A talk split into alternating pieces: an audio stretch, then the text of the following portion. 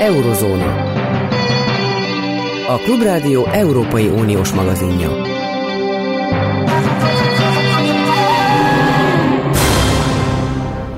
Jó napot kívánok, Szénási Sándor vagyok. Zenté Péter kollégámat halaszhatatlan dolog hívta Németországba, ezért a mai csere. És hát mi másról is beszélhetnénk, mint a híreket uraló két legfőbb témáról, Ukrajnáról, illetve az izraeli háborúról. Bár ami Ukrajnát illet, éppen néztem a híroldalakat, hát hátrébb szorulnak a hírek. Azért is persze, mert egy állóháború alakult ki, viszont ezzel kapcsolatban elég sok negatív megnyilatkozás is van, egyébként ukrán részéről is. Az ukrán vezérkari főnök Valeri Zaluzsny írt egy cikkében, hogy e felé haladunk, tehát az állóháború felé, ami Oroszországnak kedvez, és olyan nyugati segélyek elégtelenek a 20 km mély aknazárakkal szemben. Ugyanígy nyilatkozik, ilyen negatív, pessimista hangvételben Alexei Arestovics, aki Zelenszky kihívója egyébként, a korábban elnöki tanácsadó volt, most az ügyében vizsgálódnak, majd kiderül, hogy miért. Tehát ő azt mondja, hogy igenis át kell adni területeket az oroszoknak, és megszólalt Andriy Bilecki is, ő az Azovezred volt vezetője, aki azt mondta, hogy ha így folynak tovább a dolgok, akkor meg fognak bennünket törni, és ezen 50 vagy 100 F-16-os nem segít. Mennezevszi Anton, a poszt térség szakértője van velünk. Jó napot kívánok! Jó napot kívánok, üdvözlöm, és üdvözlöm minket hallgatókat is. Szóval ennyi negatív megnyilvánulás ritkán volt még Ukrajna részéről. Nem is arról van szó, hogy a nyugat figyelme elterelődött, mert lehet, hogy ez így van, de egyelőre még nem tűnik úgy, hogy kevesebbet szállítanak, hanem mint az ukránok azt mondanák, hogy ha csak ennyit szállítotok, az nem lesz elég. Hát az igazság az, hogy mindkét folyamat prognosztizálható volt, teljesen természetes dolog, hogy jelenleg egy olyan időszakába ért a, a helyzet, hogy nem nagyon van hír a frontról, ugye éppen időjárási az időjárási viszonyok nem engedik, hogy bármelyik fél intenzív támadást folytasson, tehát igazából kevés a hír azzal szemben, amit mondjuk a nyár folyamán vagy akár ilyen koratavasztal hallottuk Ukrajnából. Most van egyfajta szünet az ukrán eseményeket illetően. Persze harcok ugyanúgy folynak, minden egyes nap ugyanúgy vannak támadások ukrán területekkel szemben, de hát nem olyan intenzitással és nem olyan mértékkel, és ez emiatt ugye önmagában nem kerül be úgymond a hírekbe, és Izrael, az izraeli események teljesen szükségszerűen, hiszen Izraelben történt Hamas terrormerénylet, abszolút egy nagy horderői esemény, de teljesen természetes volt, hogy ezek az események most egy időre kiszorították Ukrajnát, aztán, hogyha az események megint csak egy intenzívabb szakaszba érnek, akkor, akkor megint sokat fogunk hallani Ukrajnáról. Ami pedig a belső ukrán hát csalódottságot, vagy negatív hangulatot illeti. Ez is úgymond teljesen természetes dolog szempontból, hogy elindult ugye az ukrán ellentámadás június első napjaiban. Ennek az eltámadásnak az előkészítése pedig hosszú hónapokig haladt, tehát nagyjából tavaly december óta hallottunk arra, hogy elindult ugye ennek az előkészítése. A nyugaton kiképeztek 12, pontosabban 12 dandát képeztek ki, ebből 9-et a nyugati országokban. Ukrajna nagyon sok nyugati katonai eszköz kapott, Leopard kettes és egyes tankokat, páncélozott harci járműveket, tarackokat, ágyukat, és stb. stb. Tehát volt egy, egy sok hónapig tartó előkészítés, nagy volt a várakozás, sokan remélték, hogy olyan eredményekkel jár az ukrán ellentámadás, mint amit tavaly ősszel láttunk, és ez nem következett be. Tehát nem, nem történt meg a siker, nem nem volt olyan szempontból eredményes, hogy akár katonai, akár stratégiai szempontból megváltoztatta volna a helyzetet, vagy, vagy nagy áttörés jelentett volna Ukrajna számára, és ez teljesen természetes, hogy egy, egy, egy, egy hát ha nem is kudarcot vallott, de mondjuk eredmény nélküli ellentámadás után a közhangulat uh, Ukrajnában nagyon negatív, hiszen, hiszen nagyon reménykedtek, nagyon sokan reménykedtek, nagyon sokan bíztak benne, hogy, hogy lesz áttörés, lesz eredmény, és uh, sikerül tovább visszaszorítani az oroszokat az ukrán területekről. Ez nem következett be, és most van egy nem csak csalódottság van, hanem van egyfajta, um, hogy fogalmazom, bizonytalanság, mert nem tudni, hogy akkor merre tovább. a nyugati fegyverek nem segítettek, sok ehhez, hogy persze vannak olyan hangok is, hogy még többet kellett volna küldeni, még nagyobb mennyiségben, de, de, de összességében nem, hogy mondjam, hogy több, több mint száz tank érkezett, tehát érkeztek fegyverek, nem értek el eredményeket, akkor most merre tovább? Tehát ez a fajta bizonytalanság és a csalódottság abszolút megjelenik a, a belső ukrán véleményekben, és ez, hogy mondjam, ez teljesen törvényszerű egy ilyen helyzetben. És hát nyilván ezt a helyzetet érezte meg, és próbálja kihasználni ez az Oleksiy Arestovics nevű. Egyébként volt felderítő tiszt, egy voltak éppen fiatalember 45 éves, aki elnöki tanácsadó is volt, és elindul Zelenszky szemben az elnöki posztért, mert úgy érzi, hogy van rá remény, hogy ezt megszerezheti, olyan a közhangulat. Őszintén szóval nem tudom, hogy pontosan mik Arestovics eh, motivációi és végső céljai, hiszen jelenleg választások Ukrajnában nem beszélhetünk, nem is fogunk beszélni. Voltak eh, néhány hónap ezelőtt voltak esetleg hangok, hogy mégis meg kellene tartani, de az ukrán alkotmány tiltja. Háborús helyzetben rendkívüli állapotok mellett nem lehet választást megtartani, és nem csak azért, mert bizonyos területeken ugye nem lehet megszavaztatni az embereket, hát itt van négy megszállt ukrán régió, ahol több millió emberé, akiket nem lehet megkérdezni, van közel 7 millió ember, akik az ország határain kívül vannak, és az ő szavazataikat is azért valahogy figyelembe kellene venni. Nem csak azért, hanem egyszerűen azért, mert nem lehet garantálni az Ukrajnában élők biztonságát, hogy aznap, amikor választásokat tartanák, Oroszország nem tartana egy masszív rakétatámadást, ami teljesen mondjuk félrevinni a választásokat és a választási eredményeket. Tehát ilyen szempontból nem lehet választásokat tartani Ukrajnába, ezért nem tudom, hogy Alestovics mire számít. Az ő történetéről így röviden annyit, hogy nagyon sokat segített egyébként az ukrán közhangolat megnyugtatására.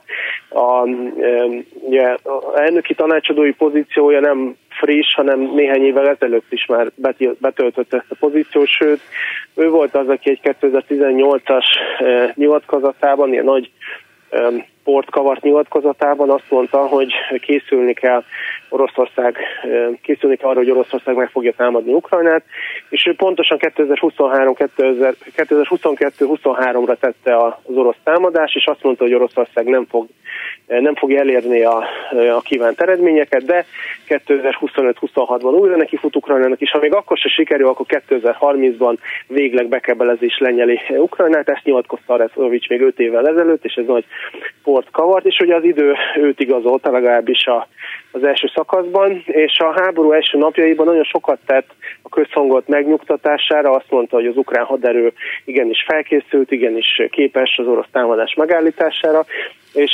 ez mind nagyon megnyugtatóan hatott az ukrán lakosságra, tehát kvázi ilyen pszichológiai nyugtató hatása volt. Aztán több ponton pedig összeszólalkozott az elnöki hivatal, és ugye idén január, januárban vagy februárban eltávolították onnan, menesztették, és azóta pedig még keményebb kritikát fogalmaz meg zelenszky szemben, de nem tudom, hogy ennek mi a célja, mert valódi realitása nincs. Egyébként még annyit jegyeznék meg, hogy ugye némileg tévesen úgy jöttek le a nyilatkozatai itt a magyar sajtóban is, hogy azt mondta, hogy területek feladására van szükség, tehát hogy bele kell nyugodni bizonyos területek elvesztésébe, de ezt nem teljesen így mondta, hanem az ő szó szerint nyilatkozata úgy szólt, hogy ha Ukrajnát beveszik a NATO-ba, akkor bizonyos területekről ennek cserébe lehet, hogy érdemes lemondani, mert a NATO olyan garanciákat jelentene Ukrajna számára, ami ugye megvédeni az országot attól, hogy Oroszország újra eh, nekifusson és újra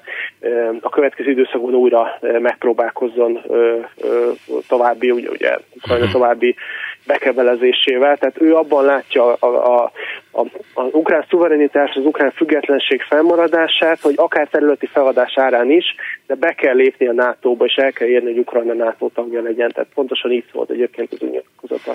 Igen, ez egy kicsit más jelent azért, de hát ez talán összefüggésben van azzal, hogy így idézik őt, hogy ukrán hivatalos vélemény szerint nyomoznak az ő dolgában, és azt a benyomást próbálják kelteni, hogy mindig is orosz ügynök volt.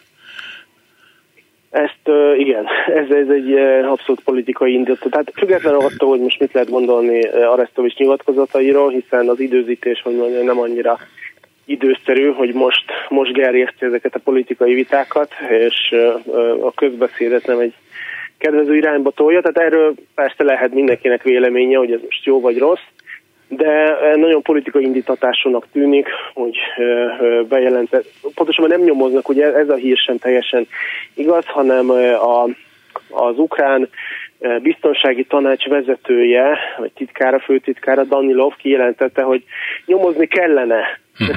Arestovics úgy iránt, mert hogy ő szerinte Arestovics egy FSB-s ügynök, egy orosz ügynök.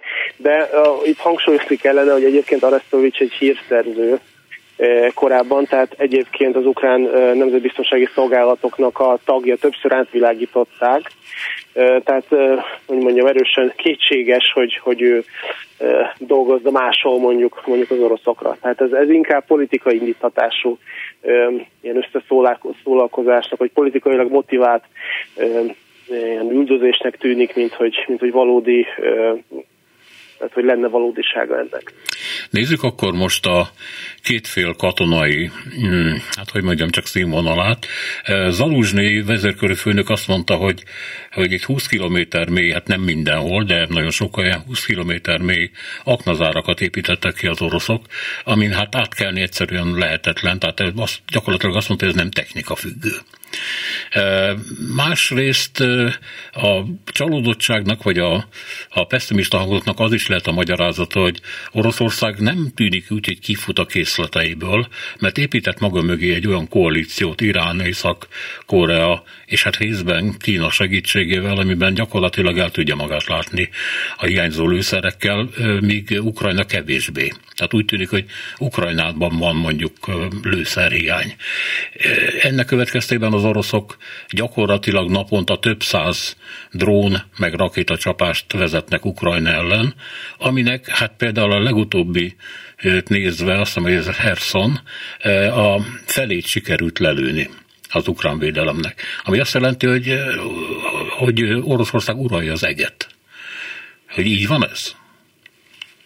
Itt különbséget, fontos különbséget kell tenni a mondjuk az ilyen precíziós csapások és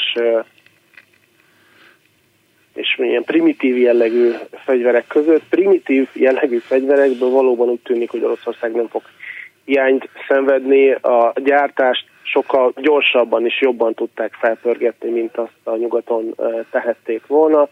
És valóban úgy tűnik, hogy Észak-Korea és a nyugati hírszerzés adatai szerint legalább egy millió lőszert adott át Oroszországnak, csak összehasonlításként az Egyesült Államok a teljes tavalyi év folyamán összesen tudott 2 millió lőszert átadni Ukrajnának, tehát észak, az észak-koreai készletekből most egy hónap alatt ennek a fele ment át Oroszországba. A precíziós fegyverekkel azért sokkal, sokkal rosszabbul állnak, bár itt is sikerült áthidalni a nyugati szankciókat és beszerezni a, a gyártáshoz szükséges nyugati alkatrészeket, de itt azért nem beszélhetünk tömeggyártásról, ugyancsak a nyugati hírszerzést idéznék, ők azt mondják, hogy 22-23 darabot tudnak előállítani precíziós rakétákból egy hónapban.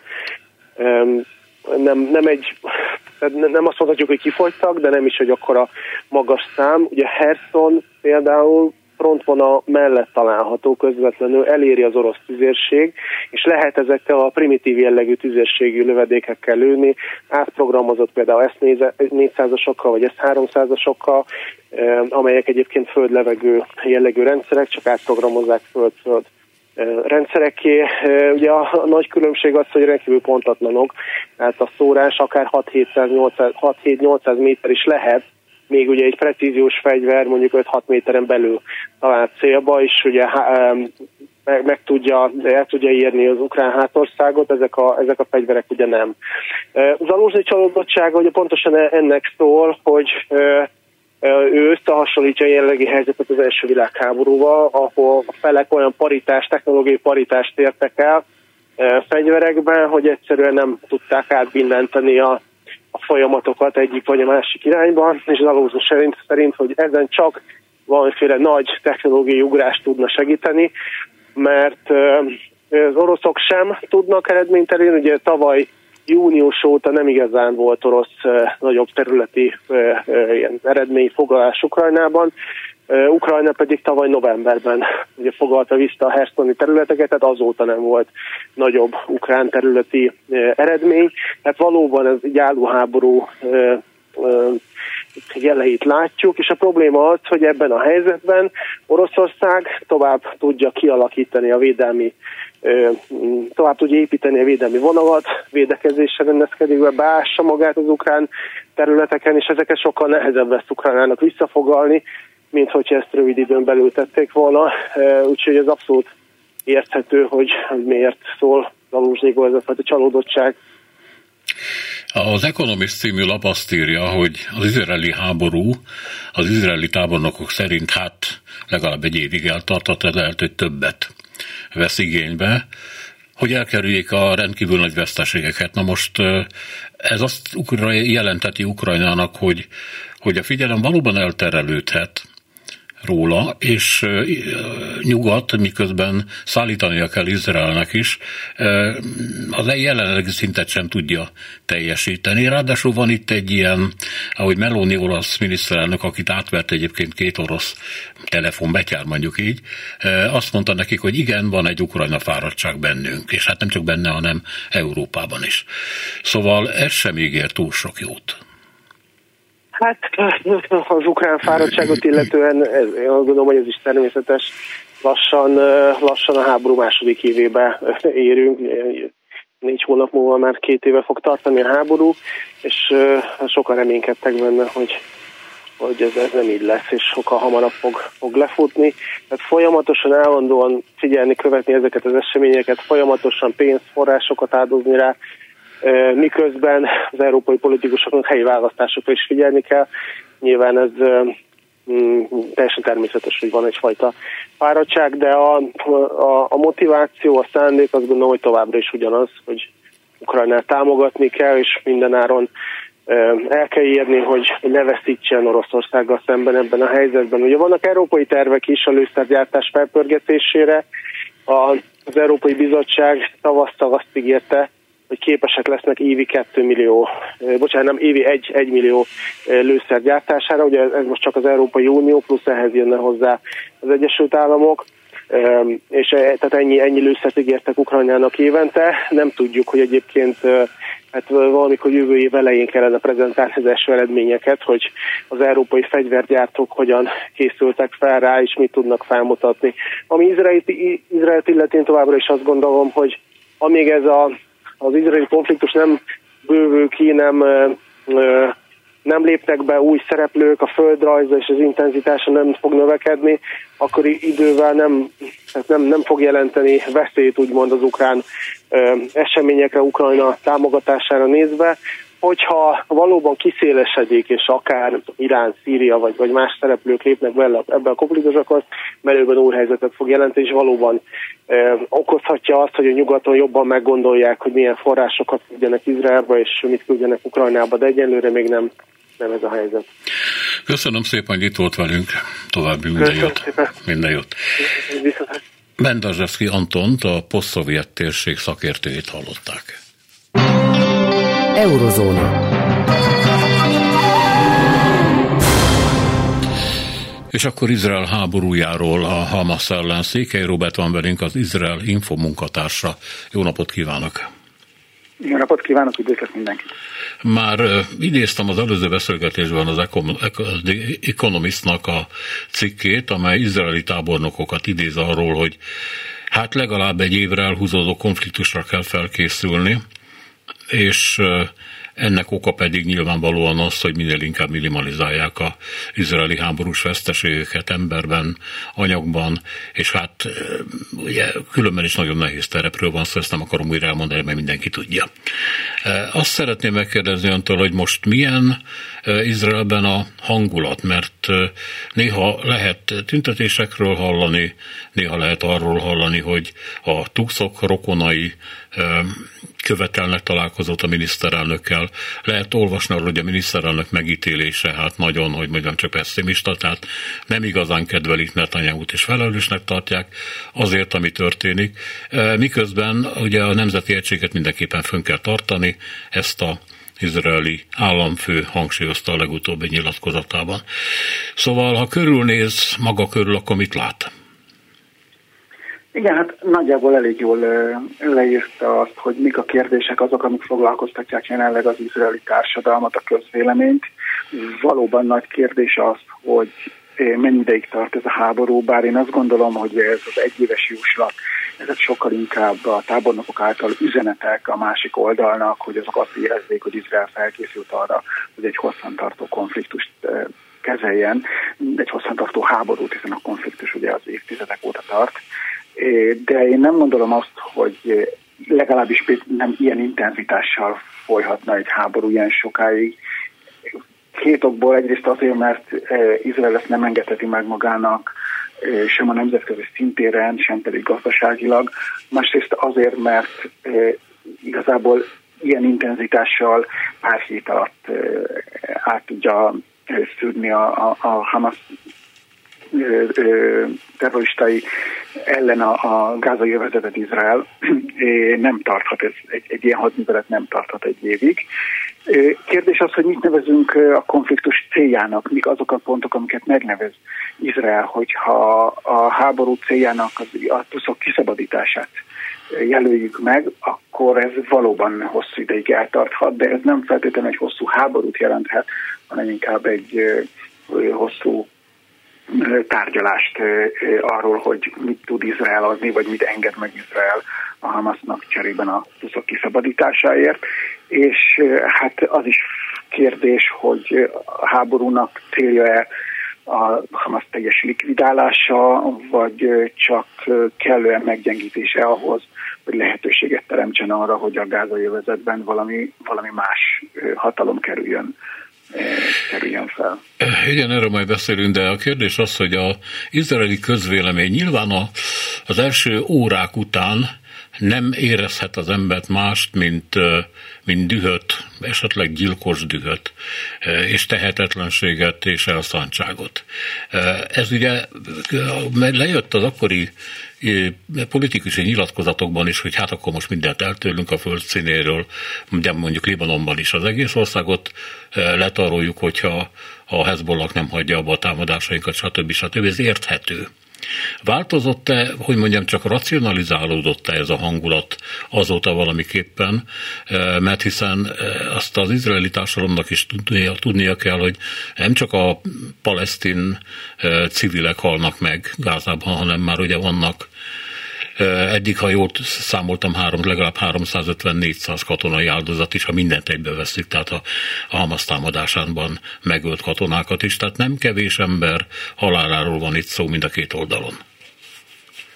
Igen, hát ez egy nagyon nagy kérdés. Mindenképpen sokat, sokkal nyugodtabb a hangulat, mint az első órákban volt. Az első órákban, az első 24 órában tényleg egy hatalmas sok volt Izrael számára ami egy, egy, egy olyan veszteség, ami évtizedek óta nem történt meg, lényegben a 73-as háború óta nem volt ilyen vesztesége Izraelnek, és hát valóban, ahogy mondja, az első reakció az, az, az tényleg a, a gyomorból jövő reakció volt, de, de hát ez lenyugodott. Mindenki tudja azt, hogy, hogy nem lehet egy ilyen háborút sokáig fenntartani úgy, hogy, hogy nem számoljuk közbe az áldozatokat.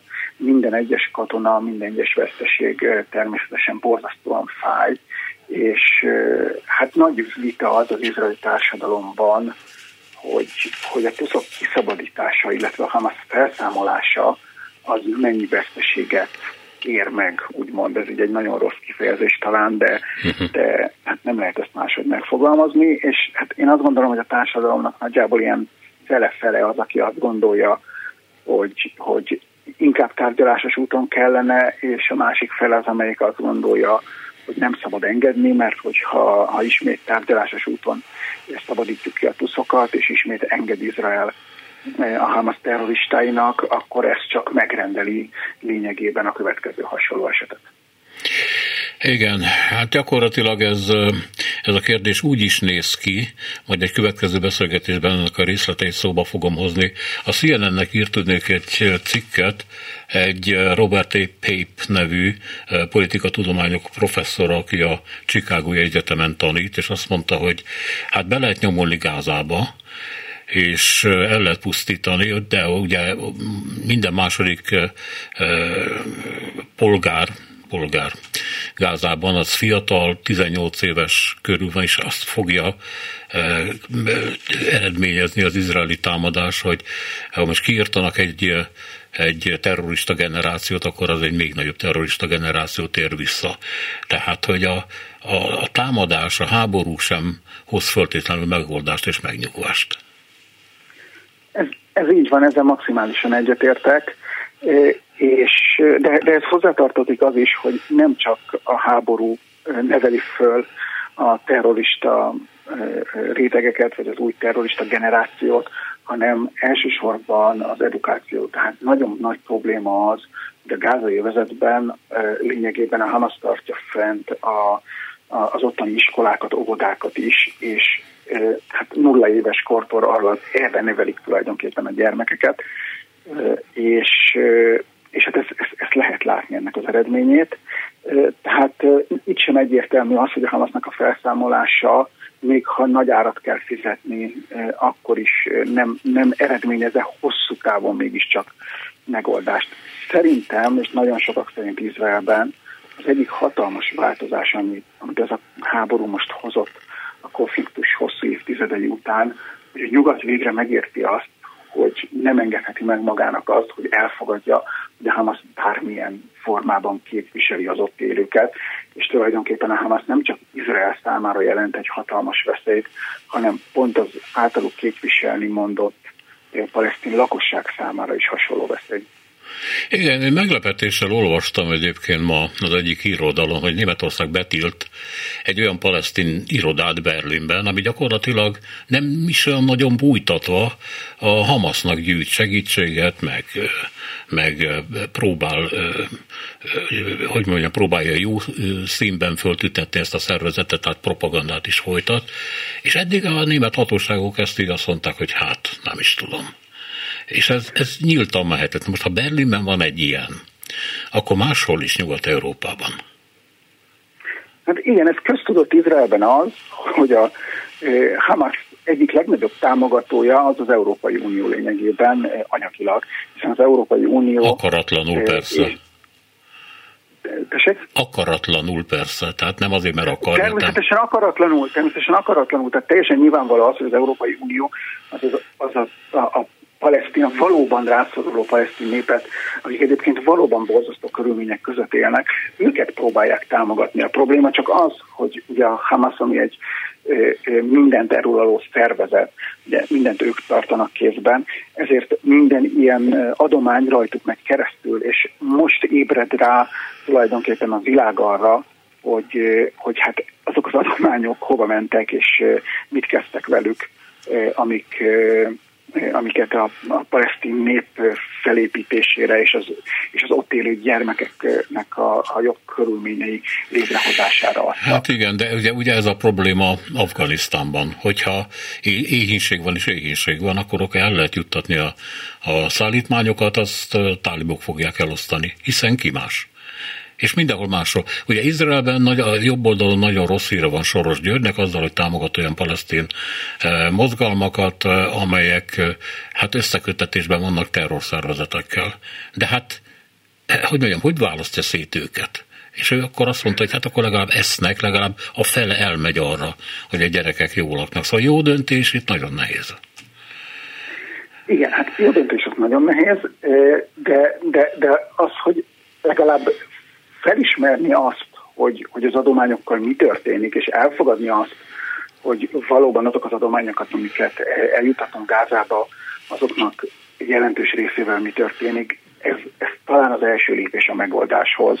És talán itt jön be az, amit most már mind Amerikában, mind Angliában, mind Franciaországban, Németországban mondtak, hogy, hogy értik azt, hogy ahhoz, hogy valamilyen állandó, egy hosszú távú megoldás, tényleg valami béke jöhessen létre, az, az nem fog létrejönni úgy, hogyha Hamas nem számolják föl.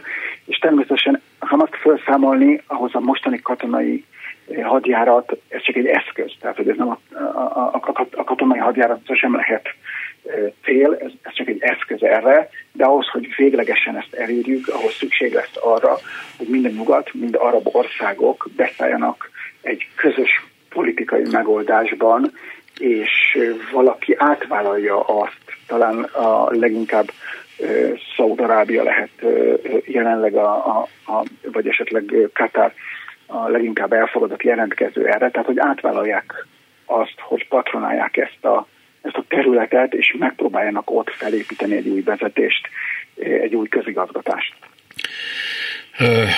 Nyilván ön is látja a televízióban meg a közösségi oldalakon, hogy a Izrael háborúja ügyében mi minden történik a világban, elsősorban most nyugatra gondolok, az amerikai egyetemekre, ahol legutóbb bottal támadtak rá zsidó diákokra, illetve egy professzor azt mondta, hogy ne küldjétek a gyerekeiteket, mondta Izraelben, amerikai egyetemekre, mert ott a, a palesztinok, illetve a pro-palesztin arab diákoknak a terrorja érvényesül. És hát ez ez a hangulat, ez kiterjed a celebekre, ugye vannak botrányok mindenféle nyilatkozatokkal, amiket visszavonnak, vannak kirúgott futbalisták, akik a Hamas mellett tesznek hitet, akkor vannak viták arról, hogy de nem a Hamas mellett, hanem a palesztinok, a palesztin civilek érdekében. Szóval elé, eljött egy olyan helyzet, amikor azt kell mondom, hogy a mainstream, a közösségi médiában Izrael ellenes, és fekete-fehér minden oldalon a megítélése annak, ami történik. Szóval ezzel, ebben, ezzel Izraelben mennyire vannak tisztában, és hogy kezelik ezt, vagy hogy néznek erre a dologra? Ezzel tökéletesen tisztában vannak, és igazából elég elkíséretetten néz Izrael, illetve az közvélemény szembe azzal, hogy mi történik eh, a világban, a világ közvéleményében. Eh, most először talán legalább a politikai, a politikusok véleménye legalább elmozdulni látszik, de valóban a közvéleményben eh, továbbra is eh, eh, hát a, a leginkább a palesztineket támogatják. Ezt két részre lehetne osztani. Az egyik az, amelyik teszi ezt, vagy azért, mert arabok, és ezért a, a vagy, vagy muzulmánok, és ezért mint egy a testvéreiket szeretnének, szeretnék támogatni, vagy, vagy antiszemitizmus miatt szeretnék a palesztineket támogatni, de egy jelentős része egyszerűen itt nem erről van szó, hanem inkább azt lehetne mondani, hogy egy ilyen tudatlanság, ahol, ahol ők úgy érzik, hogy szeretnének a gyengébb oldalra állni. Itt gondolok elsősorban a, a nyugati baloldalra, ahol, ahol azt látják, hogy van egy elnyomott nép, ezt ismerik, hogy van egy elnyomott nép, meg van egy gazdag elnyomó, nagyon erős katonai hatalom, amelyik elnyomja ezt a népet hosszú évtizedek óta és ennél többet nem is tudnak, nem is érdekli őket ennél mi ebben a konfliktus. Egy részük talán meg se találná a térképen, hogy hol is van ez az Izrael meg Palesztina. De, de ez elég ahhoz, hogy nagyon határozott véleményt mondjanak az ügyben. És, és ez, a, ez a része az, ami izraeli közvélemény számára borzasztó fájó, hogy miért nem találja Izrael meg a hangot ahhoz, hogy megszorítsa ezeket az embereket, és meg tudja mutatni azt, hogy ahogy ön is mondta, hogy ez nem egy fekete-fehér történet, hanem ugye itt, itt ez egy nagyon-nagyon komplex konfliktus, ahol, ahol meg kell érteni mind a két oldalnak a problémáját, és, és hogyha valóban megoldást keresünk, akkor a megoldás nem érhető azzal, hogy kiállunk csak az egyik oldal mellett, bármit tesz, bármit mond, és, és nem is próbáljuk megérteni a másik oldalt. Uh, igen, a, a eddigi Eddig megjelent írások, meg tudósítások szerint az amerikai egyetemeken most már a progresszivista megmozdulásoknak része, hogy az a narratíva, hogy tulajdonképpen Izrael a korábbi európai gyarmatosítók utódja, amelyik ugyanúgy kolonizál, mint a, mint a franciák, vagy az angolok, vagy a hollandok tették, és gyakorlatilag ugyanígy kell szemlélni ezt a történetet, mintha Palesztina egy megszállt, britek által irányított India lenne, mondjuk, csak egy példát hozok föl, ahol időnként háborúval törik le a nemzeti felszabadítási mozgalmakat. Tehát ez az a kép, ami, ami él a baloldalon. Mert ugye a baloldal a szélső jobbal együtt ebben tökéletesen egyetért, hogy, hogy Izraelt kizárólag ilyen negatív színben óhajtja látni. Igen, hát ez, ez, pont, ez pontosan így van, ezzel tökéletesen egyetértek sajnos, és ez az, amiben Izraelnek meg kell találnia valahogy azt, hogy megszólítsa ezeket az embereket, és megtalálja a hangot, ahol meg tudja mutatni azt, hogy hogy ennek az érmének van egy másik oldala is, és ez nem feltétlenül így van. Természetesen lehet egy ilyen narratívát is, egy narratívát is előadni, és lehet erről beszélni, és lehet erről vitatkozni, de legalább eljutni odáig, hogy hajlandóak erről beszélni és vitatkozni, és nem csak kizárólag egy oldalról tekinteni a dolgokat, és ez néha ilyen egészen extrém helyzeteket szül. Tehát például a CEU adott ki néhány napja egy közleményt arról, hogy mennyire elítélik Izraelnek a, azt a genocidiumot, amit Izrael folytat lényegében, és, és hát kiállnak teljes merszélességgel. Na most a, a vicces az ebben, hogy ezt a gender és feminista kar adta ki a CEU-tól, az egy olyan, egy, egy olyan helyzetben, ahol a Hamas éppen megerőszakolt nőket, elrabolt nőket és gyermekeket, a sárja jogot próbálja mindenkivel betartatni, tehát minden lényegében, ami ellen egy ilyen gender kar küzd, és próbál tanítani, annak a tökéletesen ellenkezője történik, és mégis amellett állnak ki. És ezt borzasztó nehéz megmagyarázni azt, és borzasztó nehéz megérteni, és megtalálni a hangot ezekkel, ezekkel az emberekkel, hogy hogy lehetne elérni azt, hogy hajlandók legyenek beszélni erről. Hát igen, a Gázában a Hamasszak, ahol, hogy mondjam, csak halála büntetik a meleg párokat, ha rajta kapják őket. Tehát, hogy nem viccelnek ez ügyben. Hát... Igen, és hát ezért is vicces, hogy pont ez a kar adta ki a ceu ezt a közleményt. Igen. Jó, hát itt sok aggódnivaló van, főleg ugye a, a, a különféle zsidó közösségek ügyében Franciaországban, Amerikában, vagy éppen Németországban, bár ott most be fogják tiltani a, a, ezeket a Hamas párti tüntetéseket, mert hogy egyre több a konfliktus, és hát ez, ez ne, hogy mondjam, lehet cinikusan járulékos kárnak nevezni, de érdemes figyelni erre. Izraelnek miközben a katonai akcióját folytatja, hogy a nemzetközi közvéleményt nem lehet csak egyszerűen félretolni. Nem, hát Igen. nem lehet félretolni, ez valóban így van, és erre Izrael szerintem meg is próbál odafigyelni, és Izrael folyamatosan próbál, sajnos nem túl sok sikerrel, de folyamatosan próbálja publikálni azokat a dolgokat, amiket Izrael próbál tenni azért, hogy megőrizze a, a civilek az életét, és minél kevesebb legyen a civil lakosság kára, de általában borzasztó szélsőséges válaszokba ütközik Izrael a nemzetközi sajtó és a nemzetközi közvéleményben. Köszönöm szépen, hogy itt volt velünk. További minden jót. Nagyon szépen. Minden jót. Köszönöm szépen, további kellemes délutánt. Székely Robert volt velünk, az Izrael Info munkatársa. Eurozóna. A következő vendég Kisbenedek József biztonságpolitikai szakértő. Jó napot kívánok! Jó napot kívánok! Már elkezdtem mondani, Székely Roberttel beszélgetve, hogy a CNN vélemény rovatában megjelent egy Robert A. Pape nevű eh, politikatudományi professzornak a cikke. Ő a Chicagói Egyetem egyik projektjének a vezetője. Eh, és hát arról beszél, megpróbálom most itt szó szerint elmondani, hogy Azért annak érdekében, hogy legyőzzék a Hamaszt, nagyon fontos, hogy elkülönítsék a terroristákat a helyi lakosságtól.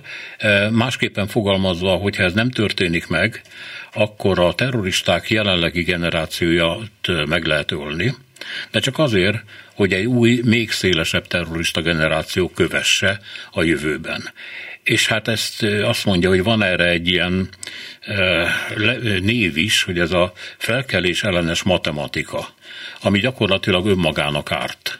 És hát Izrael eddigi akciója a Hamas ellen Gázában ugye ezt jelenti, mert azok a gyerekek, akik közül nagyon sok kiskorú, sőt, tehát a lakosság majdnemnek a fele kiskorú, ezt látja, akkor ez természetszerűleg fog csatlakozni legközelebb a Hamashoz, vagy tök mindegy másféle szervezetekhez. Mit gondol arról, amit a professzor mond? Úgy gondolom, hogy ez elméletileg megoldható, de gyakorlatban ez nem működik.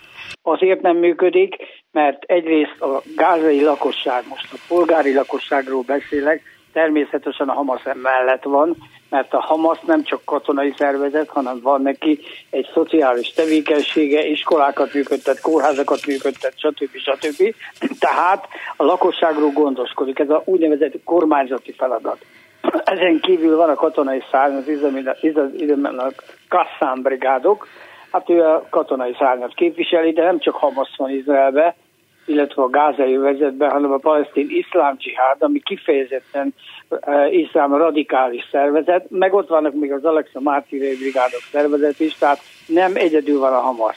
Na most Izrael úgy próbálja elkülöníteni, és azt mondta, hogy arra kéri a polgári lakosságot, hogy menjenek az ország déli részébe, ott van ellátás, és egyébként azt a területet nem támadják. Most a Hamas meg ugye azt mondja a lakosságnak, hogy nem kell elmenni, nem maradjanak itt, maradjanak a lakóhelyükön. E, nyilván az izraeli javaslatban benne van az is, hogyha elmegy innen a polgári lakosság, akkor egyrészt kevesebb lesz a veszteség, másrészt el tudják választani az ott a búzától, tehát ők úgy gondolják szerintem tévesen, hogy majd a hamaszosok ott fognak maradni. Hát ez szerintem nem működik, ennek nem lesz, nem lesz nagy foganatja.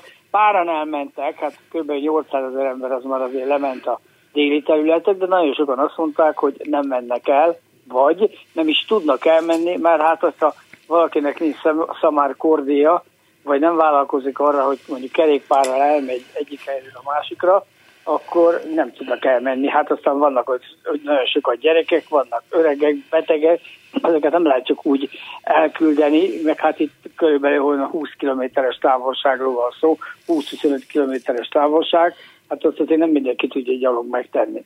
Én úgy gondolom, hogy nem ez az igazi megoldás, bár abból a szempontból, hogy a lakosságot kímélik, az azért mindenképpen dicséretes dolog.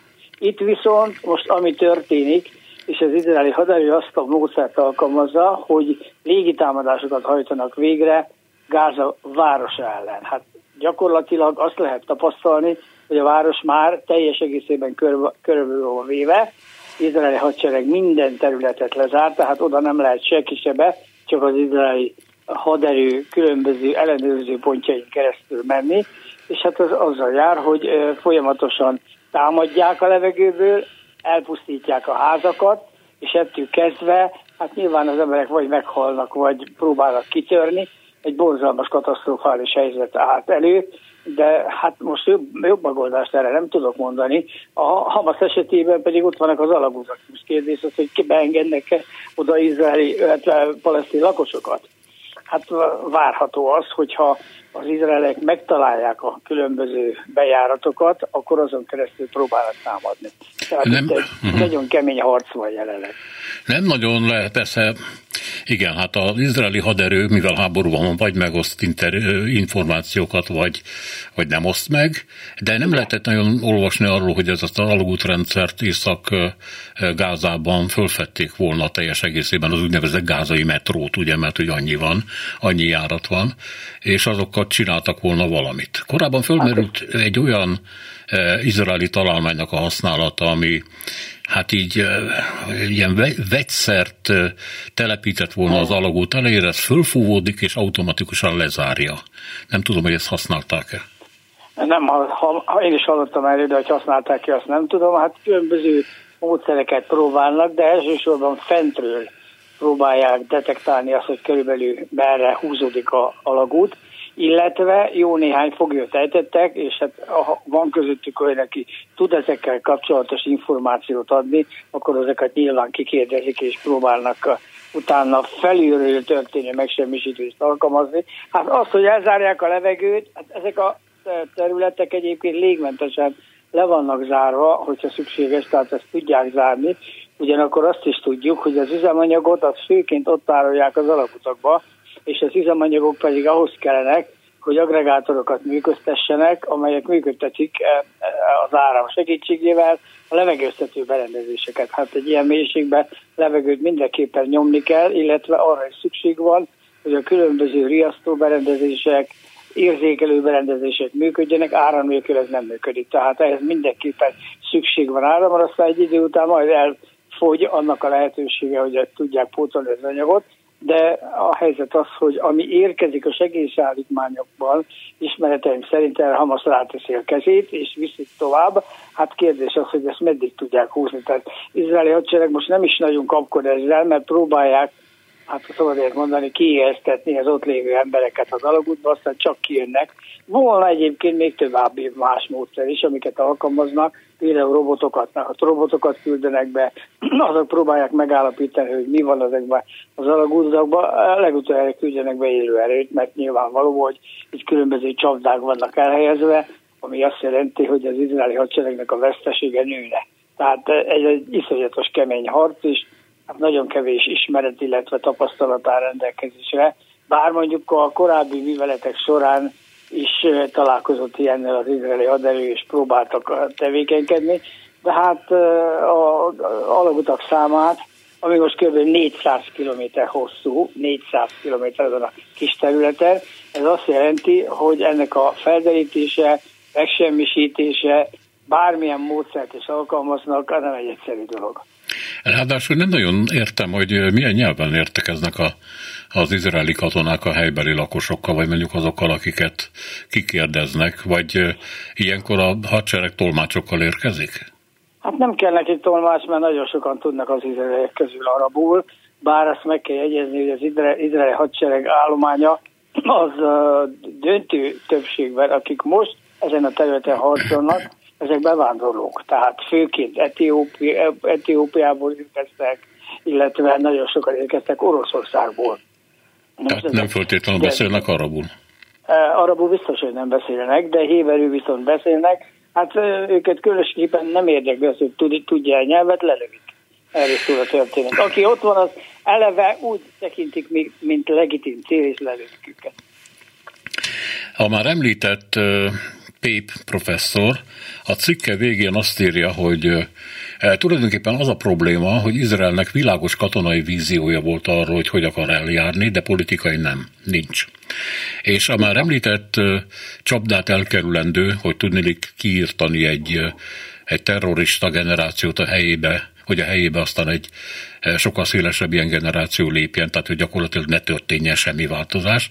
Azt úgy lehetne elkerülni, hogyha lenne egy politikai elképzelés, egy politikai folyamat, és úgy gondolja, nem tudom, hogy ezt hogy lehetne megcsinálni, hogy e, e, létrehozzák mégis a palesztin államot, és egy politikai alternatívát nyújtanak a Hamasszal, vagy éppen a Hezbollahal, vagy tök mindegy kivel szemben a palesztinok számára. Tehát, hogy ne legyenek terrorszervezetek túszai sok milliógyan. Mi a vélemény erről a gondolatról, mert ez nagyon rokonszenvesnek tűnik, nem tudom, hogy mi a realitása persze. Nem új ez a dolog, ezt a britek is alkalmazzák, és alkalmazták több helyen. Ez az úgynevezett COINS műveletek, Counter-Insurgency Operation, tehát a felkelés ellenes műveletek. Nem az ebben igen. van, hogy nyerd meg ezeket az embereket magadhoz, Hát ez ebbe a területbe nem igen hiszem, hogy fog működni. Tudni, hogy iszonyatos a gyűlölet. A polgári lakosság, hát a most nem is mondom, az természetes, illetve Izrael között. Tehát itt most ezeket összebékíteni, meg bármit is kitalálni, az nem egy egyszerű dolog. Én úgy gondolom, hogy egy végeredményben az egésznek egy politikai megoldása kellene, hogy legyen, de erre jelenleg nincs jelentkező. Mit lehet tenni? Hát az izraeli hadsereg nem akar bennmaradni, ők azt pontosan tudják, hogyha ők ott maradnak, és már voltak ott korábban.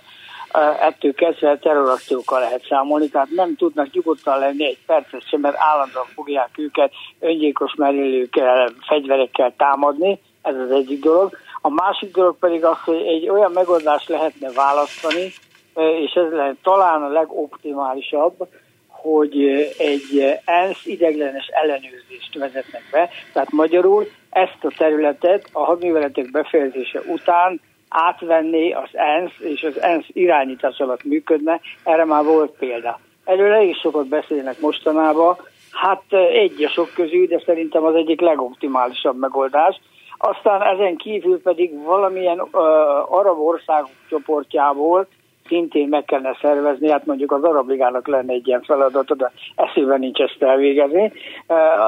Az arab országok katonái közül ki kellene jelölni egy békefenntartó részleget, és nem nyugatiakat küldeni oda, és ők csináljanak ott rendet, illetve biztosítsák a békét, miután az izraeli hadsereg kivonul onnan. Ezt szerintem Izrael is elfogadja, ő nekik semmi kedve nincs ott maradni. Aztán voltak itt még egyéb változatok is, de hát nyilvánvaló, hogy Egyiptom nem fogja ezt a területet átvenni, ennek két oka van.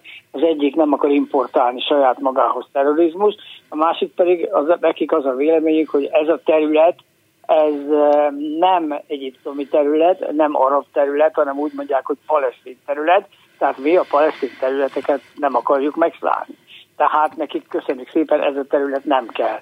Úgyhogy ez a, ez a megoldás nem járható. Nagyon, nagyon bonyolult, de egyelőre a háború időszakában vagyunk, majd meglátjuk, mi lesz az eredmény. Egyébként az én véleményem pedig az, hogy a terrorszervezetet teljes egészében fizikailag megsemmisíteni lehetetlen. Nézzük meg az ISIS, mi történt velük, vagy nézzük meg a többi szervezetet, átalakulnak más formába, elmennek más területre, tehát egyszerűen az, hogy fizikailag megsemmisítem, ez nem működik, különösen egy olyan helyzetben, mint ami Gázában van, ahol a Hamasnak megvan a lakossági támogatottsága. Azt írja a The Economist, hogy izraeli tábornokok szerint egy évig tarthat a háború, ön azt elhiszi? Igen, igen, elhiszem. Az már jó egy, egy év alatt befejeződik. Tehát ez ami az eredeti cél, amit az izraelek mondtak, hogy teljes egészében megtisztítják a területet Hamasztól, az azt jelenti, hogy onnan a polgári lakosság elmegy, onnan el kell űzni a lakosságot, illetve hát nem kell nagyon uh, magyarázkodni, nagyon szépen lehet látni, hogy az épületek lerombolása a szisztematikusan folyik. Tehát az izraeli haderő, hogy ne legyen veszteség, mármint az ő részükről, elsősorban a légierőt vezi be. A légierő mit csinál? Bombás. Ennek következtében a hárak összedőlnek, utána jön a buldózer, eltakarítja az utat, és aztán mennek be majd a hadsereg részéről, aki még maradt, azt felszámolják, vagy kiűzik arról a területről. Ettől kezdve teljesen mindegy, hogy a szamaszos vagy nem szamaszos, mert az izraeli hadsereg azzal fog védekezni, és már most azzal védekezik, hogy mi megmondtuk, hogy a polgári lakosság hagyja el a területet, aki nem hagyja el, azt mi eleve ellenségnek tekintjük. Na ettől kezdve van a probléma. Köszönöm szépen, hogy itt volt velünk. Köszönöm szépen, és elnézést, hogy ilyeneket kellett mondjam, de sajnos sok jót nem lehet mondani ebben a témában. Hát sokkal jobb, aki mondjuk a valóságot, mint a rózsaszín álmokban ringatjuk magunkat. Így, így van. Én is így gondolom. Köszönöm szépen. Köszönöm szépen, minden jót. Kis Benedek József biztonságpolitikai szakértő volt velünk. Eurozóna. És itt a műsor vége. Köszönöm szépen a figyelmüket, minden jót! Eurozóna. A Klubrádió Európai Uniós magazinja.